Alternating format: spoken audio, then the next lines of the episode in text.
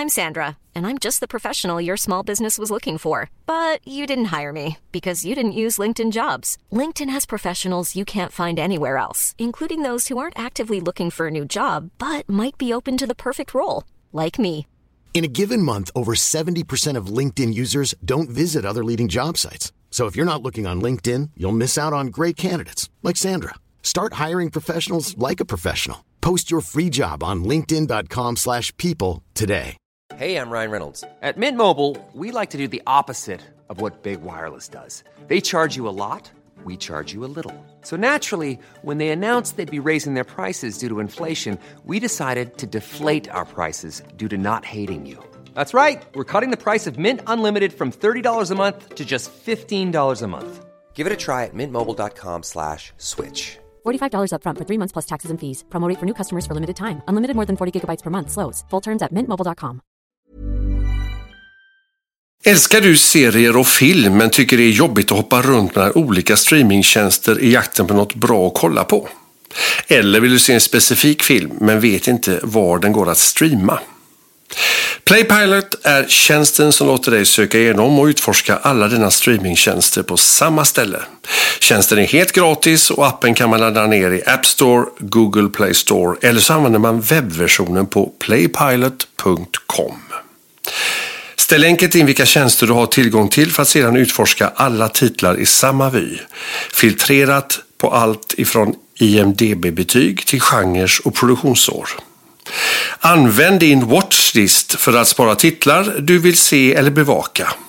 Watchlisten fungerar både som en vill se senare-lista och som en aktiv tracker som hjälper att hålla koll på när nya avsnitt eller filmer släpps på någon av dina tjänster. Sök på min profil så kan ni se mina film och serietips.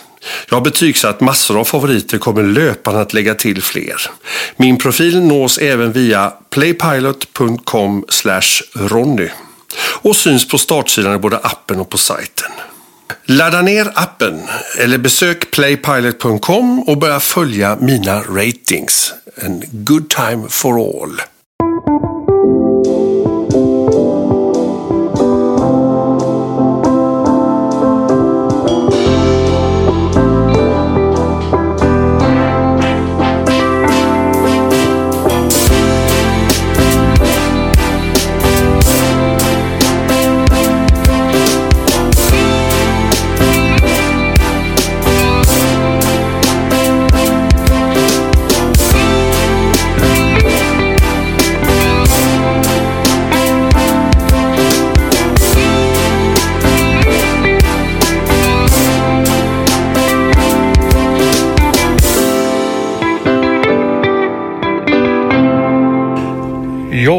I Ronnes rullar har jag nu en eh, spännande gäst denna gång.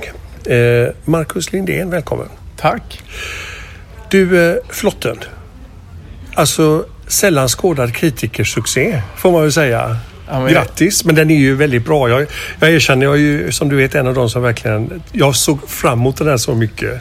Kul. Eh, Sådär va. Och jag försökte minnas som jag i min ungdom, jag är ju en gammal man, men jag minns när man var tonåring och läste. Det var ju mest nöjessidorna där man läste när man var tonåring. Så att jag, var, jag vet inte var det stod som göteborgare i GT, vilka sidor det här var på. Om det var på nyhetssidorna så, som sexflotte, men det var det väl antagligen. Hur Och gammal var du då, 1973? Jag är född 60 vet du, så att jag var ju rätt ålder där för Ja, ja, just det. För ändå men för mig var det något helt nytt. Men man, det, det var ju bara så här, wow vad häftigt. Ja. Nu måste du berätta naturligtvis, för du är ännu yngre. Kom, hur ramlade du på den här liksom storyn? Ja, men det var, jag, hade, ju- jag hade ju letat material ganska lång tid eh, och hade någon idé om att jag ville återförena ett gäng människor som hade gjort något radikalt tillsammans när de var unga. Och jag som är född på 80-talet, 1980, eh, har ju inga egna minnen av 70-talet. Men eh, har ju något sånt där, någon romantisk idé om att det är någon tid när allt var möjligt. När det experimenterades på massor med olika sätt och det var liksom eh, någon slags eh, radikal tid. Det var bättre musik också Marcus. Nej, okej. 80-talet är kul i och för sig, men 70-talet det är då jag vaknade du, med glamrocken och tänka mig androgyna. Du vet, ja. Ja. Alltså, så jag var tvungen, ursäkta mig, fortsätt. Ja, nej, men alltså 70-talet har ju, hade ju så mycket spännande så att jag ville ju absolut att det radikala skulle ha hänt då. Så jag letade efter en massa sammanhang att återförena människor kring från 70-talet och tittade på queer-kollektiv, eh, olika radikala teatergrupper. Jag sprang över liksom någon så här genre i Broadway-teaterns historia som kallas för sex musicals och sådär som Okej. fanns tydligen på 70-talet. Någon slags gladporrversion av eh, eh, musikalteater. Och jag gjorde ganska mycket research också och efter ett tag så många av de där sakerna blev lite för politiska, lite för ideologiska och sådär. Och så hittade jag en bok som handlar om de hundra galnaste vetenskapsexperimenten i världshistorien. Och då är det ett av de här som heter Sexflotten. Var det det bästa i boken tycker du? Eller vad? Alltså det fanns fem eh, experiment kanske som jag post-it-lappade mig igenom där som jag tyckte var spännande. Men det här stod ju, alltså bara lyste det om.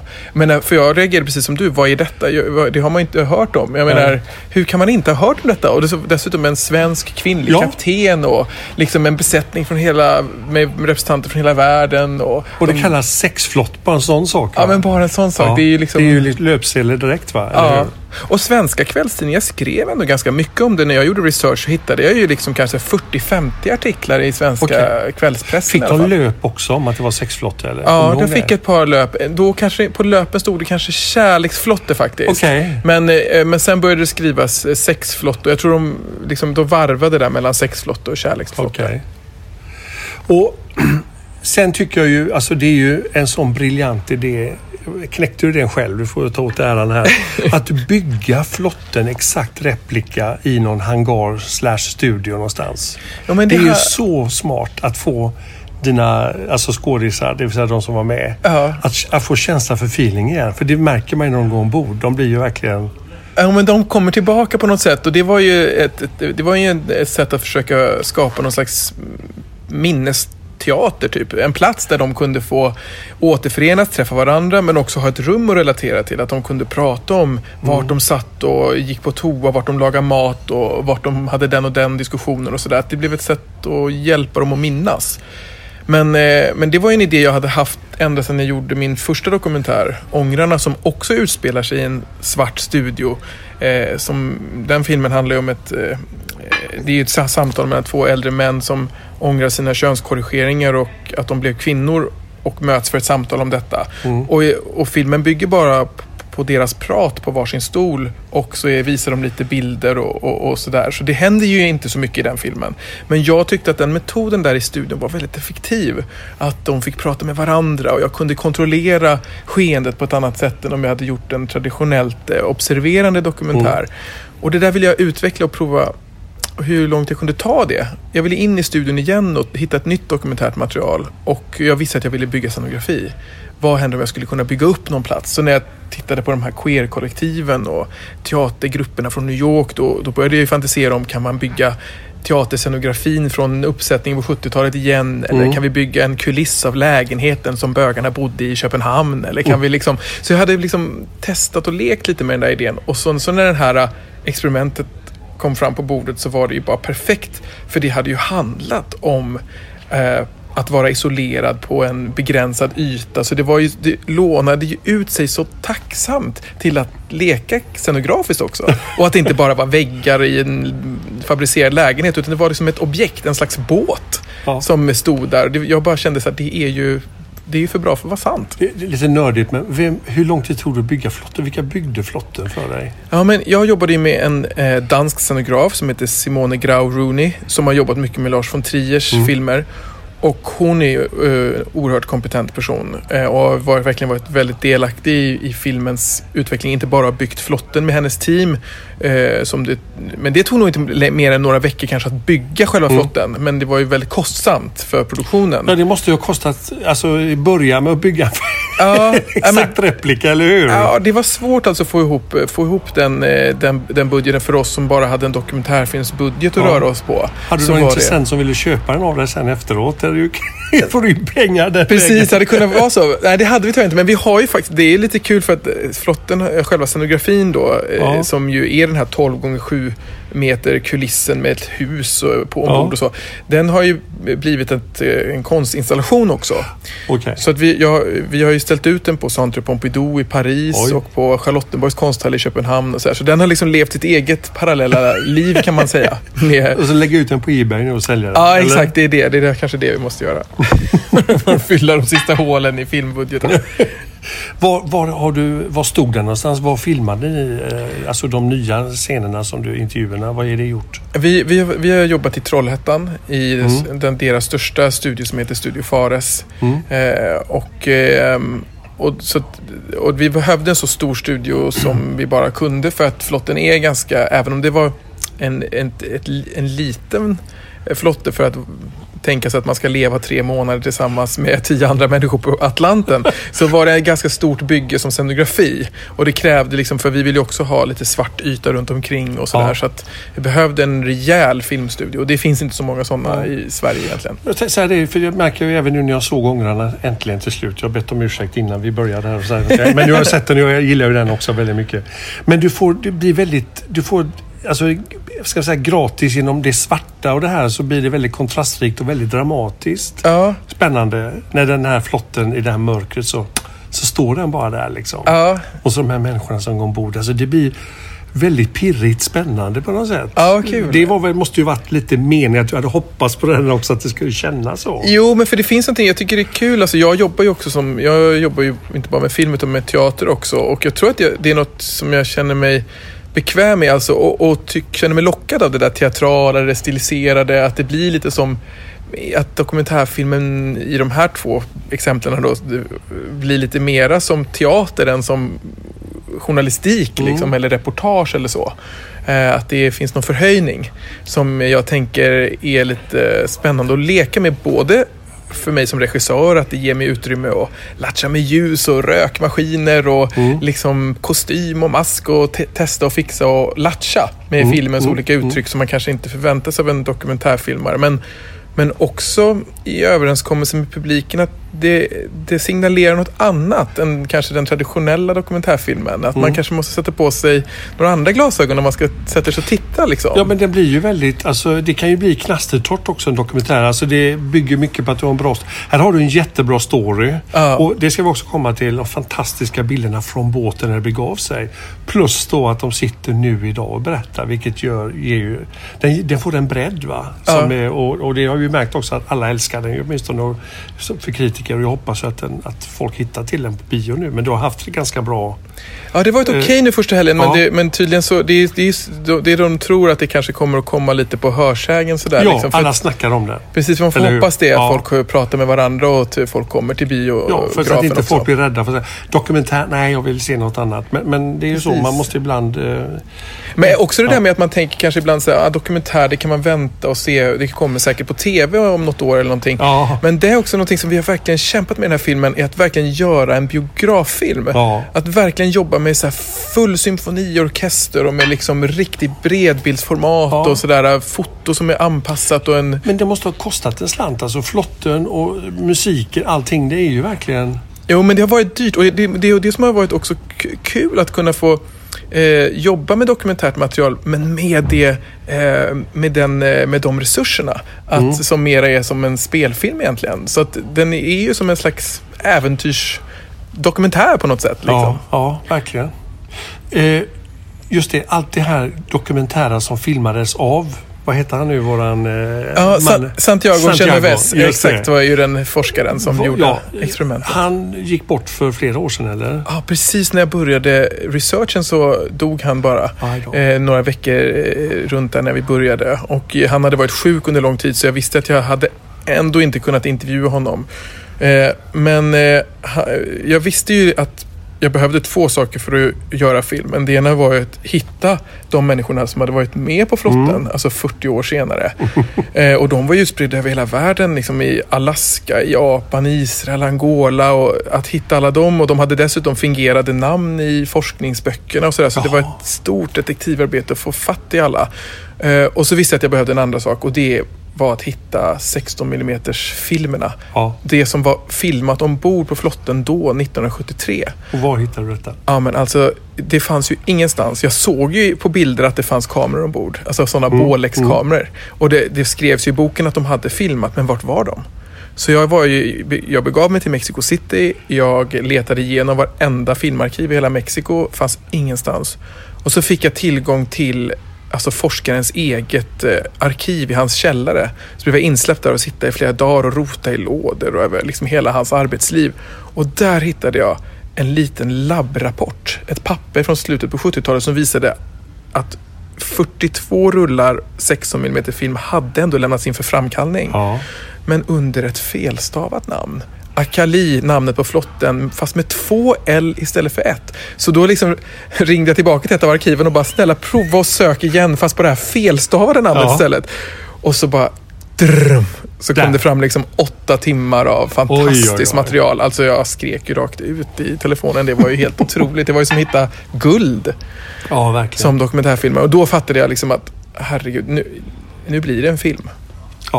Och sen satt du alltså och tittade igenom och skulle välja bitar. Ja, Det är ju också Kill Darlings måste ju vara hemskt där va? Ja, jättesvårt för, för materialet var väldigt, väldigt fint men det var problematiskt också för att eh, Allting man- var stumt eller? allt var stumt. Det fanns inget ljud. Alltså det är otroligt visuellt material. Fantastiska färger och den här Mm. otroliga patinan med liksom kornighet från den tiden. Och så här, Mm. Det är så härligt att titta på sånt material. Så det var ju så fint men det fanns inget ljud. Och så att vi har jobbat oerhört hå- hårt med en ljuddesigner i, i Köpenhamn för att liksom bygga ett helt universum av liksom, eh, bioljud för att känna som att vi ska vara ute på havet Ja, och, ja. sådär. Liksom.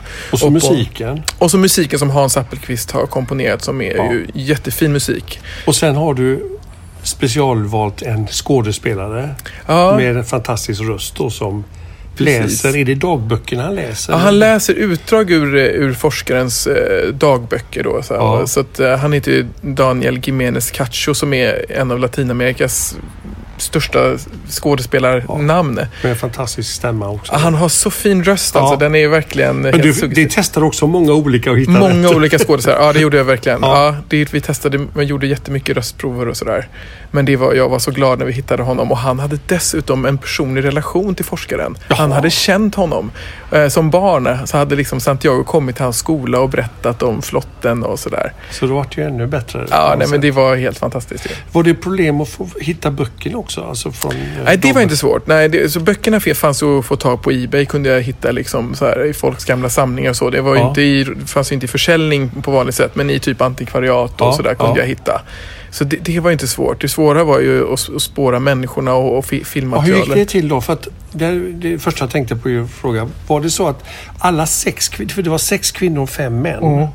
Alla sex kvinnorna är med i filmen. Ja, de är ju de som har överlevt. Vet du. De andra är, männen är, är... männen döda? Alltså Alla män är döda. japanske fotografen? Eller? Precis, utom japaner som är med. Men också en man som e- egentligen faktiskt lever. Det är den angolanske prästen som Ja. eh, var med ombord. Och han lever fortfarande i Angola men är för, var för hjärtsjuk för att kunna Okej, flyga. Han ville vara med. Han ville så gärna vara med. Antingen så tänkte jag, nu, vi, vi män vi coolar ju vippen tidigare än Ja, kvinnor. ja, men det gör så, vi. Eller också, bara face to fact.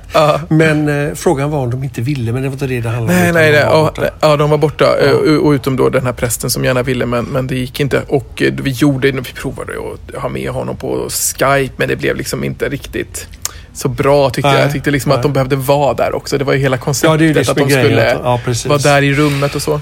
Var någon av kvinnorna väldigt tveksam och så? Eller vad sa de när du kontaktade dem? Hur, hur närmar du dig dem? All, alla var väldigt positiva till att bli kontaktade och eh, möjligheten att få återförenas och få prata ut om detta som hände dem liksom, när de var unga och få träffa varandra igen. Det, är det är ju, Ingen hade haft kontakt med varandra eller? Nej, de hade inte det. Första två åren så hade ju svenska kaptenen Maria Björnstam, hon hade ju möjlighet via, sitt jobb då att besöka Frankrike och USA och Japan och då hälsade de på dem sådär första två åren och sen har liksom kontakten bara försvunnit. Ja, liksom, och, ut i sanden. Liksom. Ja, de, de pratar olika språk och så här. Det var ju andra sidan en, en av förutsättningarna för experimentet, att de skulle ha svårt att förstå varandra och sådär. Ja. Så att det, men det gjorde det svårt att hålla kontakten. Men alla var ju positiva, utom eh, Maria egentligen. Hon var skeptisk i början och tyckte att det kändes jobbigt att bli eh, exponerad och hon hade ju egentligen inte velat prata om det hon hade varit med om på över 40 år. Så att eh, när jag träffade henne Ja, så... det. Vad hade hänt när hon kom hem till Sverige efter sexflotten gick i land? Alltså, Ja. Var det mycket uppmärksamhet i svensk press? Jo, och hon, hon pratade också ut i så här olika tidningar då. Hon var med på tv i något kvällsöppet program och fick prata och sådär.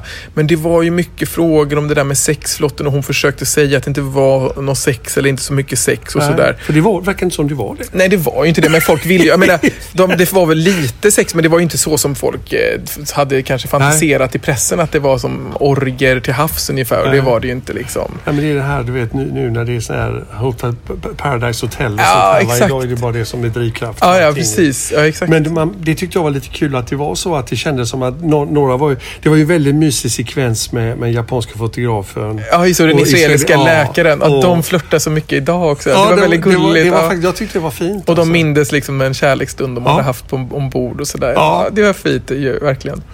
Men, eh, men, det, men, men Maria var ju tveksam, alltså det var hon för att hon kände sig skammad av alla skriverier och det stod så mycket på spel för henne också. Hon var den första kvinnan som utbildades till sjökapten i Sverige. Eh, Och, eh, så att hon tyckte att det var ju ironiskt på något sätt att hon skulle dras med i det här sexäventyret på havet. Så att hon kände att hon hade satt hela sin karriär på spel och att det hade äventyrat hennes kar- karriär. Så att hon ville ju bara inte ha någonting med Santiago eller det här experimentet att göra efteråt. Så det tog lite tid innan jag vann hennes förtroende. Och Men hon sa ja till att komma i alla fall eller var hon tveksam? nej, nej, nej. Jag fick, när jag vann över hennes förtroende, liksom, eh, för hon såg ångrarna också.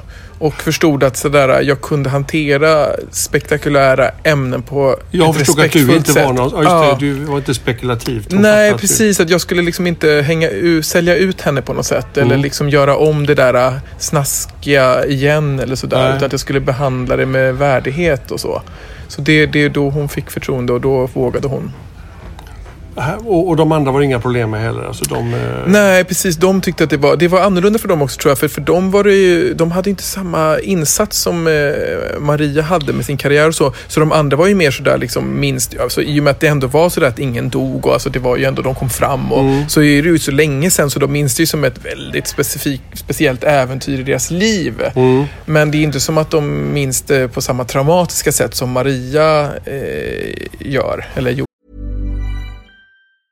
Cool fact a crocodile can't stick out its tongue. Also, you can get health insurance for a month or just under a year in some states. United Healthcare short term insurance plans, underwritten by Golden Rule Insurance Company, offer flexible, budget friendly coverage for you. Learn more at uh1.com. Many of us have those stubborn pounds that seem impossible to lose, no matter how good we eat or how hard we work out. My solution is PlushCare. PlushCare is a leading telehealth provider with doctors who are there for you day and night to partner with you in your weight loss journey. They can prescribe FDA-approved weight loss medications like Wagovi and Zepbound for those who qualify. Plus, they accept most insurance plans. To get started, visit plushcare.com slash weight loss. That's plushcare.com slash weight loss. Hey, it's Ryan Reynolds, and I'm here with Keith, co star of my upcoming film, If, only in theaters, May 17th. Do you want to tell people the big news? All right, I'll do it. Sign up now and you'll get unlimited for $15 a month in six months of Paramount Plus Essential Plan on us. Mintmobile.com slash switch. Upfront payment of $45 equivalent to $15 per month. Unlimited over 40 gigabytes per month. Face lower speeds. Videos at 480p. Active Mint customers by 531.24 get six months of Paramount Plus Essential Plan. Auto renews after six months. Offer ends May 31st, 2024. Separate Paramount Plus registration required. Terms and conditions apply if rated PG. Tror du, jag bara tänkte på det, kom på det nu bara. Hur skulle det funka idag om man skulle ta till exempel din flotte och, och dra iväg med den liksom? Men alltså det skulle inte gå tror jag. Jag, jag tror att verkligen, rent vetenskapligt skulle det inte gå att genomföra för att det, nu är det så, alltid så etiskt kontrollerat och sådär. att Det, det var ju helt livsfarligt. Alltså de riskerar ju verkligen livet Ja. för vetenskapen. Hade de något, för de hade ju en slags radio i alla fall ombord. Så var det bilbatterier någonting som drev det? För det var ju ingen motor som Ja, de hade bens, en liten bensinmot, bensin eh, som de kunde driva med radion med. Okej. Och Men- så var det ett segel. Och Ja, så fanns det se, that was it. Liksom. fanns ingen el, fanns ingenting sånt. Liksom. Och, eh, så att, Mat? Ja, mat fanns som hade bunkrat upp och vatten i så separata tankar så att det inte skulle liksom kontamineras och sådär. Alltså Ja. att det fanns veckotankar. Men, men ni vet, alltså, de hade ju inga följebåtar. Det fanns ingen motor. Alltså, det var ju helt, hade det hänt Ja. något var det ju helt kört. det är ju liksom. väldigt dramatiskt också när det visar sig att Marias pojkvän Ah, Det, det, exakt. bör, det börjar väl, det kan vi väl avslöja Ja, i början här, ja. det är inte att att spoila någonting. Men när han liksom går ut på radion och säger gör inte detta. Alltså han följer den ut ur hamnen. Liksom. Ja, ja visst. Nej, men han får ju panik när de precis har lämnat Las Palmas och via radion försöker få Maria och, eh, Och alla hoppa hör av. detta, va? ja, ja, det var ju så dramatisk situation. Liksom, han försöker tvinga henne att välja mellan att åka iväg med flotten eller honom helt, helt Ja. enkelt. Så att åker hon nu, då förlorar hon honom. Ja. Alltså det var ett riktigt sånt, eh, superdrama och alla lyssnade. Och så Maria hade, kom, åkte ju iväg också med en otrolig eh, klump i magen tror jag verkligen. Både oro för ansvaret som hon hade skrivit Mm. upp sig för att ha över alla dessa människors liv. För ett experiment som hon inte riktigt eh, tyckte var så seriöst egentligen. Och sen hade hon också eh, potentiellt sett förlorat sin partner och Mm. valt bort honom. Alltså det, var- det var så, hon åkte iväg men det var så laddat för henne. Ja. Men ju det som var meningen, för det, det var ju pressen naturligtvis som vanligt, som vanligt media som gjorde det till sexplotten. Ja. Men han Santiagos eh, intentioner var ju de det här med interaktionen om, de skulle, om det skulle bli våldsamheter och sånt. Ja, ja, visst. Exakt. Det var ju det han hade som teori att om han skulle sätta ett slags mikrokosmos av mänskligheten med människor som representerade olika religioner, nationaliteter, kön och så ombord så skulle det leda till friktion och han skulle kunna få ett som ett perfekt flytande laboratorium där han kunde observera händelser mellan dessa i en så här Istället för isolerad att sitta miljö. med råttor på labbet. Exakt, så. Ja. Och han tänkte ju att det skulle... Det var ju därför de var ute på havet, att det, de inte skulle ha någonstans att fly var liksom, och att det skulle vara farligt på riktigt. Att då skulle det, människans sanna jag träda Mm, fram mm. på något sätt. Och så blir det inte så som han har tänkt sig, utan folk bråkade ju inte riktigt med varandra på det sättet. Det och blev alltså... folk väldigt- var ju väldigt fredliga liksom, och Ja. samarbetsvilliga snarare än eh, konflikt, eh, liksom, hade, konfl- ville ha konflikter. Um, men det, det, men det uppstår en annan typ av konflikt ombord och, det är ju att eh, försökskaninerna då, eller man säger Ja. försökspersonerna vänder sig mot honom. Ja, just det. Eh, och, liksom, eh, ehm, eh, och det blir en väldigt stark konflikt mellan gruppen eh, och, och, och honom. Vilket leder till att några ur besättningen faktiskt sätter sig på taket en eftermiddag och har ett samtal om de kanske måste ha ihjäl honom för att han börjar bli för farlig ombord.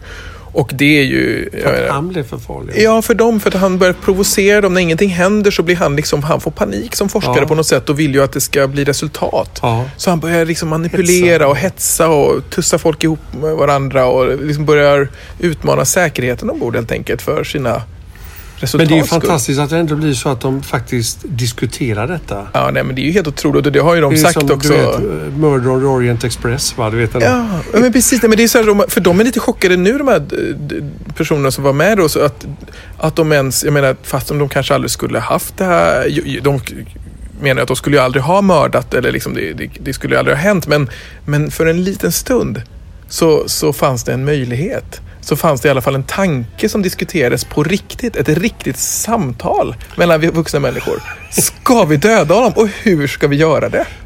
Jag menar, det är ju otroligt ju. Ja.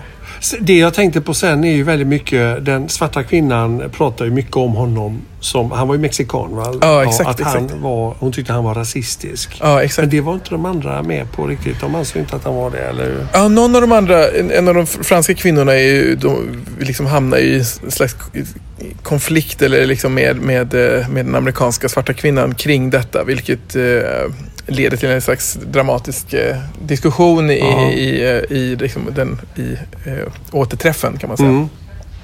Nej, men det fanns ju, så att, men han representerar ju Santiago och var ju oerhört maktfullkomlig och på något sätt är han ju nästan som en symbol för den vita maktfullkomliga mannen på något sätt, det patriarkatet där han liksom både utövar sexistiskt förtryck och rasistiskt förtryck på sina passagerare och liksom eh, är ju eh, Ja, det är inte konstigt att han får framförallt eh, kvinnorna emot sig helt Ja. enkelt. Och det var aldrig så så- som du förstod det som att han gjorde några så att säga, citationstecken framstötar på kvinnorna. Jo, det För gjorde han ju. Det gjorde han. Jo, det ja. gjorde han ju. Och han, var ju, han hade ju också ett förhållande med eh, den eh, franska kvinnan som ju tar honom i försvar där lite i det här Dykare, rasistiska eh, samtalet, eller man säger om, om rasismen. Ja, exakt. Hon som var dykare eh, ombord. De hade ett förhållande under hela resan i princip. Så att eh, han, han, det lilla sex som var ombord stod han ju mest själv för i princip. Men, ehm, och, eh, och sådär. Så det, men han var ju... Han ville ju att kvinnor... Han var ju progressiv på ett sätt. Han ville ju att kvinnorna skulle bestämma ombord. Han ville ju testa eh, 70-tal, feminismen var på framfart. Han ville ju Alla hade prova... bränt och Ja, exakt. Och då ville han väl se så här, ja men låt oss testa. Vad händer om kvinnorna Ja. får bestämma i världen? Då undrar jag slutligen om, den, om flotten då. Här har vi alltså vad vi vet, eller vad jag förstod det som, bara straighta, inga homosexuella Nej, precis. ombord. Nej, exakt. Funderar du på det? Ja, men jag tyckte ju först när jag liksom eh, tittade på projektet att det inte var... Jag hade gärna önskat att projektet hade varit lite mer queert. Ja. Men, eh, det, och, men det var liksom inte... Det fanns en möjlighet. Alltså Santiago hade nog öppnat för möjligheten för att i de här frågeformulären som gruppen fick fylla i varje vecka om hur de gillar varandra och hur de kände och så. Då kunde man fylla i om man hade känt heterosexuella känslor eller pansexuella känslor. Som jag då tolkar att det betyder liksom då no, andra bisexuella känslor eller någonting, eller Ja. homosexuella känslor, något annat, något annat än det heterosexuella. Men det var det liksom ingen riktigt som, eh, det var väl helt enkelt elva straighta personer som så, å- å- åkte ja. över där. Så att eh, det, det blev ju inte så queert som han ändå kanske hade öppnat upp det för egentligen då på, i sitt... eh, I sitt eh, För det är det enda jag tänker efteråt, så att det var lite märkligt ändå att det inte var med någon som var... Nej men precis, ja exakt. Nej, men, eh, och han är ju liksom... eh, Men, men det, exakt, det, det, det, det var jag också lite förvånad över. Men det... Ja precis. Så var det. Ja så var det. Du, eh, vi måste också prata lite om Ångrarna som du varit inne på själv här. Som väl var... Det var din första dokumentär så som... Eh, Exakt. Ja. Och, och blev också väldigt uppmärksammad. Och det var kul när den kom för jag minns att vi, vi träffades helt kort och jag fick prata lite med Orlando där. Ja. Och nu har jag ju sett den liksom eh, ordentligt eh, och även TV. Teaterversionen ja. ja just också, versionen också, vilket var fantastiskt kul att se. Alltså.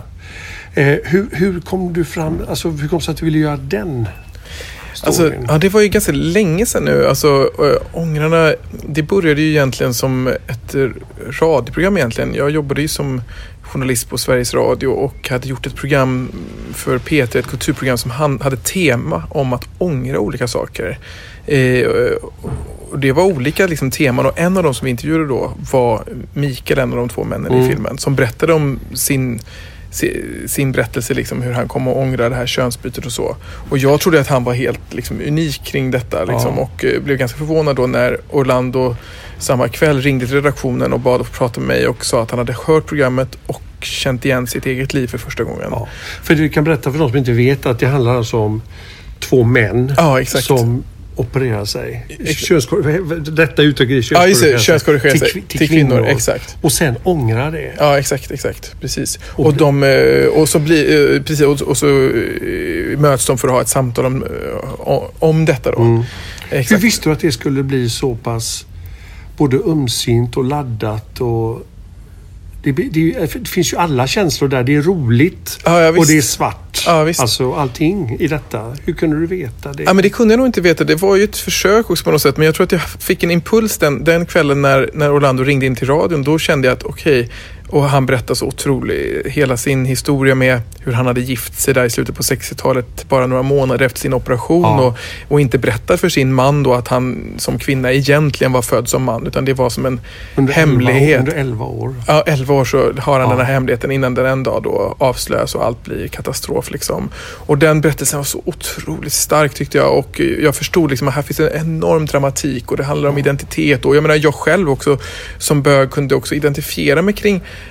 det där med att liksom med komma ut-processen även om inte jag liksom har tänkt på att bli kvinna så att liksom ta steget från att eh, liksom, eh, att komma ut som homosexuell är ju också ett sånt där identitets eh, och präglande beslut. Liksom, att man kliver ut och säger att jag är något annat än vad, jag, vad ni trodde kanske att jag var. Eh, och sen måste man förhålla sig till det beslutet. Och eh, vi har ju någon sån här tillåtande kultur nu som tur är att det finns ändå en möjlighet att man får göra ett sånt beslut kring sitt liv. Jag tänker passa på, så ändå du som är huvudgästen även med dina filmer. Men var det någonting, för du är född 80 någonting? eller Ja, så. exakt. Ja, visst. Var det jobbigt för dig? Det, hur lång tid tog det? Nu, jag är ju bara en gammal straight, tråkig man, trebarnsfar. Men alltså, jag tycker det här är spännande naturligtvis som gammal glamrockare. Men, men när insåg du själv? Jag älskar ju Yukio Mishimas böcker som handlar om det här när han inser. Ja. Nej, men jag tror att jag vet att det hela tiden egentligen. Men, men, och, och jag tror jag förstod det kanske sådär tidiga tonåren.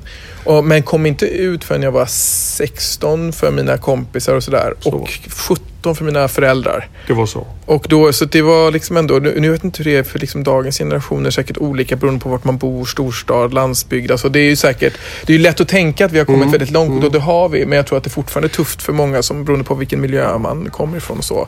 Men jag hade en, kom ifrån en miljö där det ändå togs emot på ett väldigt bra sätt. Jag har ju liksom Ja. inte fått motstånd eller sådär utan har ju verkligen blivit omfamnad i det. Men det skapade ändå lite sådär funderingar hos mig några år, efter det. Liksom att okej, men nu har jag gjort det här beslutet och alla liksom är glada med det. Men, men tänk om jag själv ångrar det liksom? Tänk om jag vill prova att vara med någon tjej?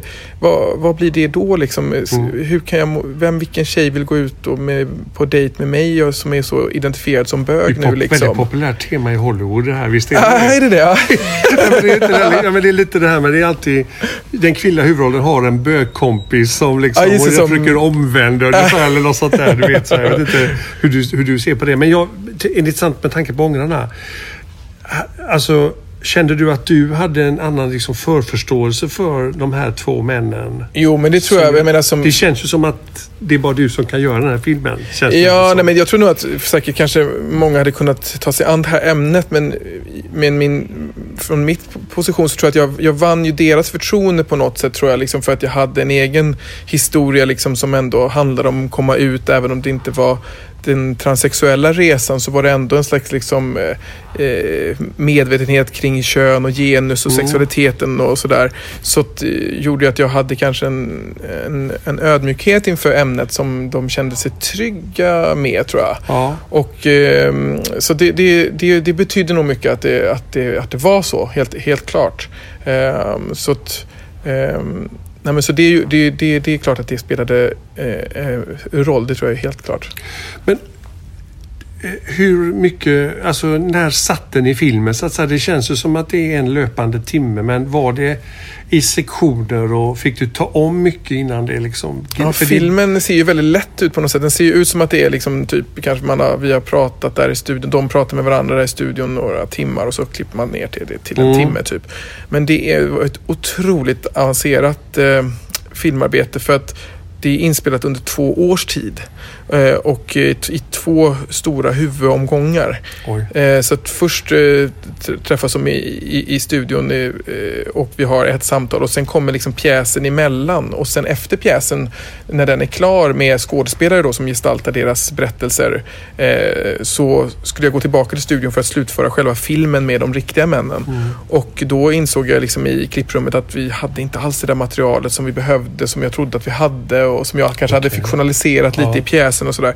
Så då bestämde jag mig för att gå in i studion igen och då, så två år efteråt så går vi in i studion på nytt och fortsätter. Så att det är nästan 15-16 sammanlagt filmdagar eh, med liksom många, många timmar. Liksom. Jag tror vi hade nästan 100 timmars eh, material. Så det är otroligt mycket och det är väldigt sådär eh, Dialogen är ganska konstruerad också. Det kan vara en replik från ena årets tagningar och en reaktionsbild från det andra och sådär. Väldigt eh, eh, ja, Det är mödosamt. mödosamt Ja, det är ett riktigt pusselarbete. Det, det tog, tog lång, lång tid att klippa och sådär för att få fram den här eh, ja, lätta eh, känslan ju som, Ja. som ju såklart ska vara där. Man ska Ja, inte tänka ja, på, ja, det. Är det, på det.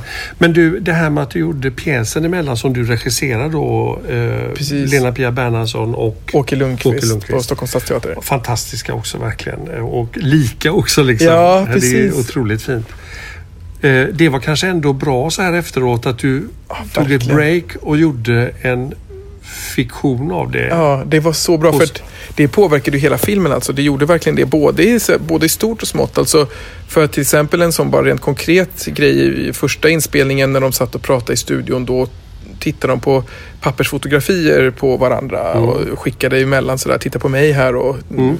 fick tillbaka, men vad fin du var, titta på mig och så. Men på teatern så vi, kunde vi inte ha det så, då vill man ju som publik se bilderna också. Och då hade vi, gjorde vi om det till diabilder så att man liksom, de sitter och tittar på diabilder och så får publiken se de bilderna som de tittar på i bakgrunden och sådär. Och det där var väldigt effektivt. Det var som en slags det blev sån bra situation, riktningen i diabilder. Ja. Alla känner igen det på något sätt. Det är en sån Ja. avspänd situation. Ja. Det är som att köra bil eller bikta sig eller någonting. Ja, Man behöver det, det är sådana kvällar man har haft förr. Liksom man sitter nästan du vet, med några varma mackor och så tittar Ja, man på exakt. Och man behöver liksom inte ha ögonkontakt. Man kan liksom titta på någonting och prata och där är jag och så var fint och där är du och så berättar man och så. Och det är så otroligt effektiv Ja. riktning. Så det vill jag ju ha i filmen och då behövde vi spela om allt det som handlade om bilderna behövde göras om i diabilds liksom, eh, situation då istället. Så det var liksom ett mer mer ytligt exempel på. Men sen fanns det ju mycket text och sådär som jag hade kunnat förhålla mig ganska fritt till i manuset till skådespelarna. Även om teaterpjäsen verkligen var byggd på de dokumentära samtalen så hade jag ju kunnat liksom kasta om och fixa och lappa ihop på ett sätt som, eh, som jag inte riktigt kunde göra med det inspelade materialet upptäckte jag sen. Var det helt klart att Mikael skulle spelas av Lena Pia? Det är ju lite kul att du väljer Ja, nej, men det, att hon ser lite, får vi säga, butchig ut eller Ja, ja visst. Ja, men helt klart. helt underbar. Ja, alltså. hon har ju en butchig Ja, kvalitet och det ja. var ju... Nej, men för att, och det, det, men det var jag säker på att de skulle spelas av eh, en manlig och en kvinnlig skådespelare för att det liksom skulle kännas också kroppsligt på scenen att det fanns en eh, Eh, någon slags eh, dynamik där på något sätt. I och med att det handlar om att vara me- mellan eller liksom gå emellan och sådär. Mm. Så skulle det finnas två kroppar också, typer av kroppar Ja. på scenen. Det kändes viktigt. Eh, jag tänker på... Man sitter och väntar lite på när man ser den så tänker jag så här. Kommer de att prata om hur det funkar fysiskt med det sexuella och så. Man, det. Och det kommer ju undan för undan så får man ju reda på saker. Ja, ja men de var ju Och väldigt öppna och det, det tror jag har att göra med också sådär att det är också att vi kunde komma till den typen av detaljer handlar också om att de pratar med varandra. Att det inte är jag som sitter och liksom gräver och, och, och det är klart att eh, det- är ju jag också som har bett dem att fråga sådana saker till varandra. Men, det, men det, för publiken känns det ju liksom såklart mera mer tryggt att det, att det är de som ställer frågorna till varandra och inte den här journalisten som är på och liksom, eh, och liksom vill skrapa och sådär och förstå den andra. Utan att de som delar denna erfarenhet får möjlighet att eh, prata med tycker jag varandra. Mikael är väldigt på och vill höra mycket om och, och särskilt det här mm, Alltså helt fantastiska om vi får kalla det så. Det är ju sorgligt också men det här 11-åriga äktenskapet med det. Gunnar eller vad han är. Ja, alltså, just det är det, ju precis. helt sanslöst. Man blir ju helt... Jag blir så oerhört nästan tårögd när man hör om detta. Ja, ja men visst, ja, men det är man, funderar- dramatik. man känner ju, inte man- de vill vänta att man ska känna, tycka synd om dem men det blir ju väldigt mycket sympati ja, med deras liv och man funderar på att göra könskorrigering och sen ångra det. Alltså det Precis. Men också, det ställer, för den, just den där relationen med Gunnar har ju också ganska mycket, den ställer ju mycket moraliska frågor också kring beslutet att eh, inte berätta också. Vad är rätt och vad är fel där? Och, i, i, och det är ju, Mikael är ju är på Orlando där och liksom ifrågasätter. Ja. Och, eh, men vad, hur gjorde du med din moral? Och vad tänkte du? Varför Ja. sa du ingenting? Han hade rätt att veta och sådär. Liksom. Och, och Orlando försöker försvara sitt beslut på olika sätt med kärleken. Så, och Mm. hur mycket han älskade honom och var rädd att förlora honom och sådär. Och, och den, är, så den, är, den, finns, den ger utrymme, liksom, det där samtalet mellan dem ger också utrymme till en ganska stor komplexitet också. I, i, som, inte, som, som jag själv också tyckte var ganska oväntat faktiskt. Att de skulle våga gå på varandra på det sättet och sådär. Mm. Ja, det är också en fantastisk film. Du har gjort två väldigt bra filmer här Marcus. Det är jätteroligt att du vill vara med här och prata om dem. Eh, och nu finns ju eh, Flotten ser man på bio. Ja. Om ni lyssnar precis nu på Ronny Rullar-podden så ska ni genast gå på bio och se den. Och Ångrarna finns både på DVD och troligtvis som stream också hoppas Ja, jag. precis. Man kan streama Ja. på säkert Ja. Folkets bio eller Göteborgs Och filmfestival. sen vet jag inte hur det är med pjäsuppsättningen då för den ligger ju som bonus på disken på Ja, DVD. ja. Men den kanske finns, jag vet inte om SVT Play har den fortfarande men Nej, den- leta upp den ja. också. Ja, just det. Men Precis. framförallt se dokumentären. Jättekul att du var med. Stort tack. Tack. Och, eh, Kul att vara här. Break a leg nu på bio med flotten att folk hittar denna fina film. Hoppas det. Tack så du ha.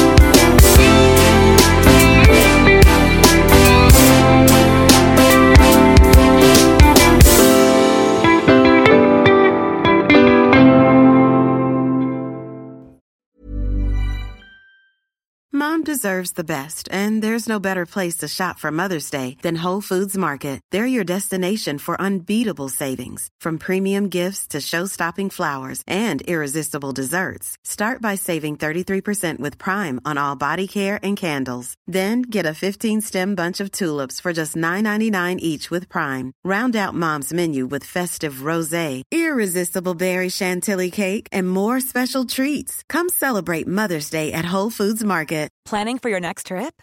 Elevate your travel style with Quince. Quince has all the jet setting essentials you'll want for your next getaway, like European linen, premium luggage options, buttery soft Italian leather bags, and so much more. And is all priced at 50 to 80% less than similar brands. Plus, Quince only works with factories that use safe and ethical manufacturing practices.